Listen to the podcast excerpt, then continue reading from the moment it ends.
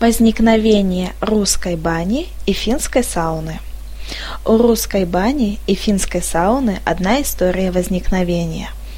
Истоком является самая обычная изба из бревен. Топилась такая изба по-черному. Источником пара, как в финской, так и в русской банях, является печь-каменка. Чтобы получить пар, нужно обливать раскаленные камни в печи. Влажность воздуха в бане будет зависеть от того, с какой периодичностью обливают водой камни.